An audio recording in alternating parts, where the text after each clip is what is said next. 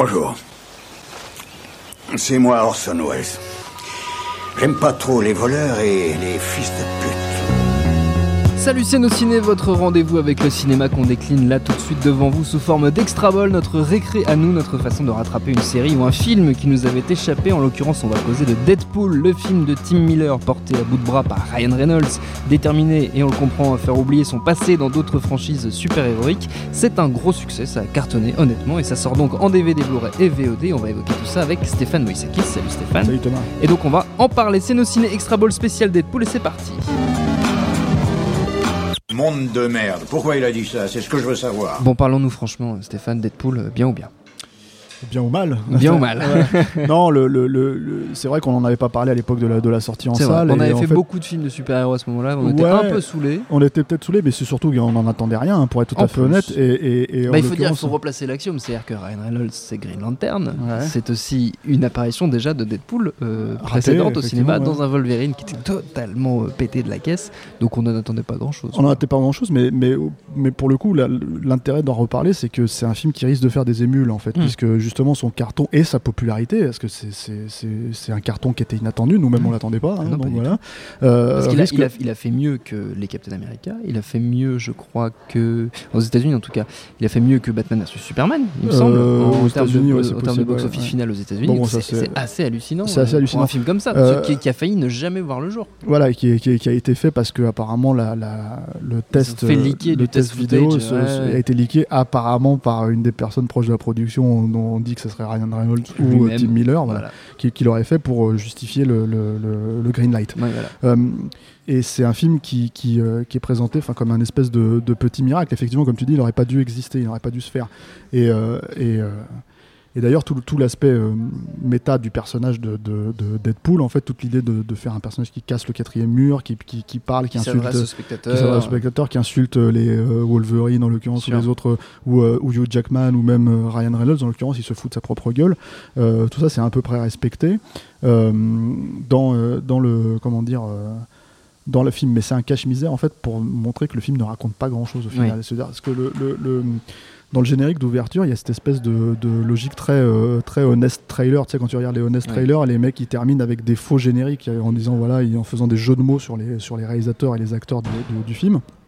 Et là, ça commence directement par ça dans Deadpool. Et d'ailleurs, Euh, puisqu'on parle de Nest Trailer, je sais pas si tu as vu le, le Nest Trailer de Deadpool où Ryan Reynolds est lui-même intervenu euh, dans pour, le, euh, dans le pour, Trailer pour d'accord. commenter Ouais, bah, son c'est propre c'est cohérent. Enfin, c'est dire voilà. si on va loin dans le mé- méta, méta, méta quoi. Ouais, et puis dans la com aussi. Et dans la com, après, Voilà. aussi, évidemment. Ça, c'est un autre débat. Mais le truc, c'est que donc voilà, dans le générique, tu as, ce, générique qui, qui te présente, euh, comment dire, euh, par exemple, euh, alors je sais plus c'est quoi les, les- les termes exacts, mais euh, avec, euh, au lieu de dire Ryan Reynolds, un, un douchebag complet, Ouais.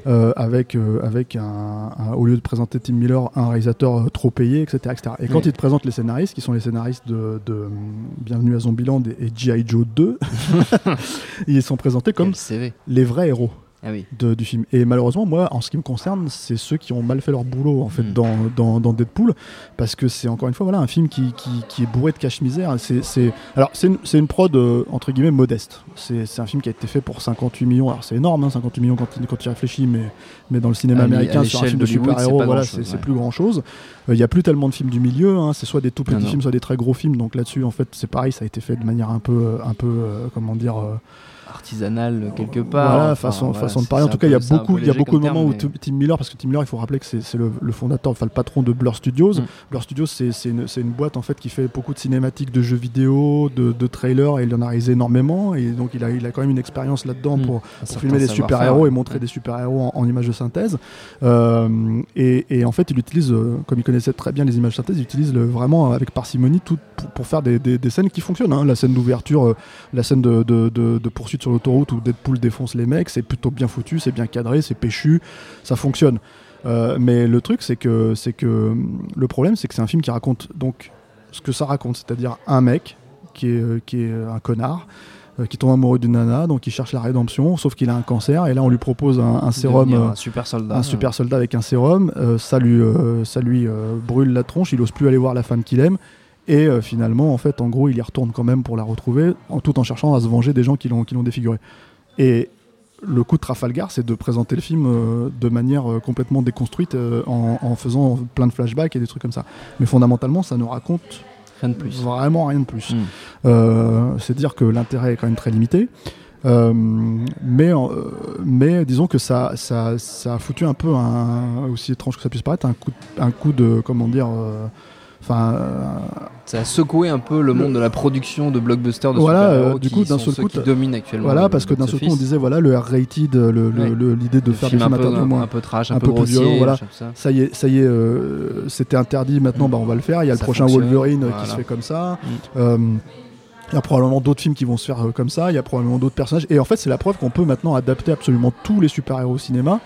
Et à partir du moment où la com est extrêmement efficace, en fait, on peut, euh, on peut les vendre. C'est la même chose que les Gardiens de la Galaxie. Si Mm. personne ne connaissait les Gardiens de la Galaxie, bon, Deadpool c'est quand même un peu plus connu, mais Bah ouais, quand même. euh, euh, euh, personne ne connaissait les gars. Oui, mais c'est pas Spider-Man ou, Non, non, voilà. X-Men, tu vois.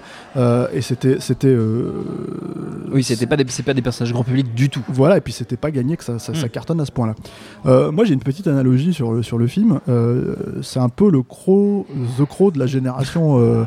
bah, en fait, si tu veux, c'est un peu le même. Personne n'est mort sur le tournage, Non, rassure-moi. non, non, quand je fais cette analogie, c'est que c'est pas en termes de, de, de- de- d'atmosphère. Oui, oui. C'est plus en termes de, de ce que c'est, ce que ça Le raconte, c'est-à-dire à qui ça, ça- ça, ça- ça s'adresse. Moi j'avais 20 ans quand The Crow est sorti, j'étais pas particulièrement goth, mais déjà à l'époque j'étais, parti- j'étais vraiment content de pouvoir voir euh, un film de super-héros euh, un peu sérieux, un peu, un peu comment dire, Mm. Euh, traité un peu de manière noble, hein, au milieu de, de- Bon, t'avais Batman Returns, mais au milieu des Batman Forever, ce genre de conneries, quoi. Et, euh, et en même temps, c'était une histoire d'amour euh, simple, c'est un film très, très basique, euh, touche, qui touche à, à cette émotion-là et qui, qui touche un peu au, bah, ce que tous les gosses de 20 ans avaient à l'époque. C'était des goths un peu, tu vois, tu- le rock un peu. Un peu vois. émo, machin. Voilà. Je pense qu'aujourd'hui, quelqu'un qui découvre The Crow, il va trouver ça extrêmement daté. Il y a des. Voilà. Euh, Deadpool, ça fonctionne un peu avec la- dans la même logique. C'est- un peu le même truc, une histoire d'amour. C'est un espèce de date movie euh, dans lequel tu vas emmener ta, ta- ta copine quand t'as 20 ans. Sauf que au lieu que ce soit euh, les préoccupations qu'on nous on pouvait avoir Voilà, quand on avait ça. 20 ans, bah, c'est les préoccupations un peu méta, un peu, un peu YouTube, un peu tous ces trucs-là, etc. Des gosses de 20 ans euh, où euh, on va te faire des blagues sur Twitter, on va te faire des blagues sur, euh, voilà, sur je te fais, je te, brise le quatrième mur. Et du coup, tu as, quelques références où tu, en fait, ce qui est très drôle, c'est que tu as, certains euh, sites américains qui ont été obligés de l'expliquer en fait parce que les gosses de 20 ans savent pas ce que c'est Ferris Bueller. Donc quand il revient à la Ah fin oui. et qui dit, euh, qui dit, euh, enfin qui refait la scène de Ferris Bueller, euh, la scène d'ouverture de Ferris Bueller, où il parle à la caméra, hein, parce Ouais. que c'est pas nouveau, hein, Non, briser le non, quatrième ça, mur, c'est pas, ça, n'a pas été inventé par Deadpool quoi. Non, ça a été inventé avec le quatrième mur, il me semble. Voilà, voilà. Non, mais ça a été dit il y a pff, voilà. Et le truc c'est que c'est que euh, comme ça a été comme c'est comme c'est comme ça a été fait, ils font référence à ça, ouais. mais bon Ferris Bueller c'est c'est Ça a 30 ans. c'est encore même avant The Crow quoi. Donc voilà quoi. Donc euh, t'as plein de sites américains qui ont été qui se sont sentis obligés de dire ah mais la référence c'est ça Bueller quoi. Tu vois, c'est ça la référence. Donc euh, donc voilà. Je- C'est un film facile à regarder, hein, très honnêtement. Mm. Euh, voilà, c'est euh, un film qui a certains mérites. Je veux dire encore une fois, c'est pas euh, c'est pas euh, bon, ce qui me concerne moi une honte à la Marvel, euh, c'est-à-dire euh, à la euh, à la euh, Avengers. voilà, mais ça mais euh, ça pisse pas loin. C'est vraiment, enfin, c'est un peu plus, euh, c'est un peu plus fabriqué. Il y a un peu plus Mm. de, tu vois, je t'ai dit encore, il y a l'idée de soigner quelques scènes d'action, l'idée d'être un peu, euh, voilà, euh, de, ça rue pas vraiment dans les brancards. hein, c'est très pipi prout caca, voilà. c'est très actuel, hein, donc c'est pas vraiment un film. encore une fois, le, son vrai mérite. Et on va voir ce que ça va donner derrière. C'est d'avoir un peu, euh, comment dire, secoué les cocotiers à Hollywood et que les mecs se disent ah en fait on peut financer. euh, Mm. mais comme l'a justement, comme justement rappelé euh, plusieurs médias, oui, c'est pas le premier film de super-héros R-rated. euh, Il y en a déjà eu, il y a eu Blade avant, il y a eu tous ces films-là. Sûr. Donc voilà. Et qui Quoi. au final n'ont pas changé grand chose malheureusement. Non, mais mais mais en tout cas, ça n'a pas été des cartons à ce niveau-là Non, aussi, c'est ça le truc. tout, hein, donc, donc voilà quoi. Et après. J'ai envie de dire ouais je, je sais même pas si ça enlève le fait même s'il s'en défendrait euh, ça enlève le enfin si ça euh, si ça rachète le fait qu'il ait pu faire Green Lantern ce Non. brave ce brave Non. Ryan Reynolds Non, et, Blade, et Blade Trinity Et parce Blade qu'il faut pas oublier On euh, n'oubliera voilà. jamais les erreurs passées de Ryan Reynolds. Ça, Voilà. tu, peux, me- tu peux me faire confiance. tu peux me faire confiance, Stéphane.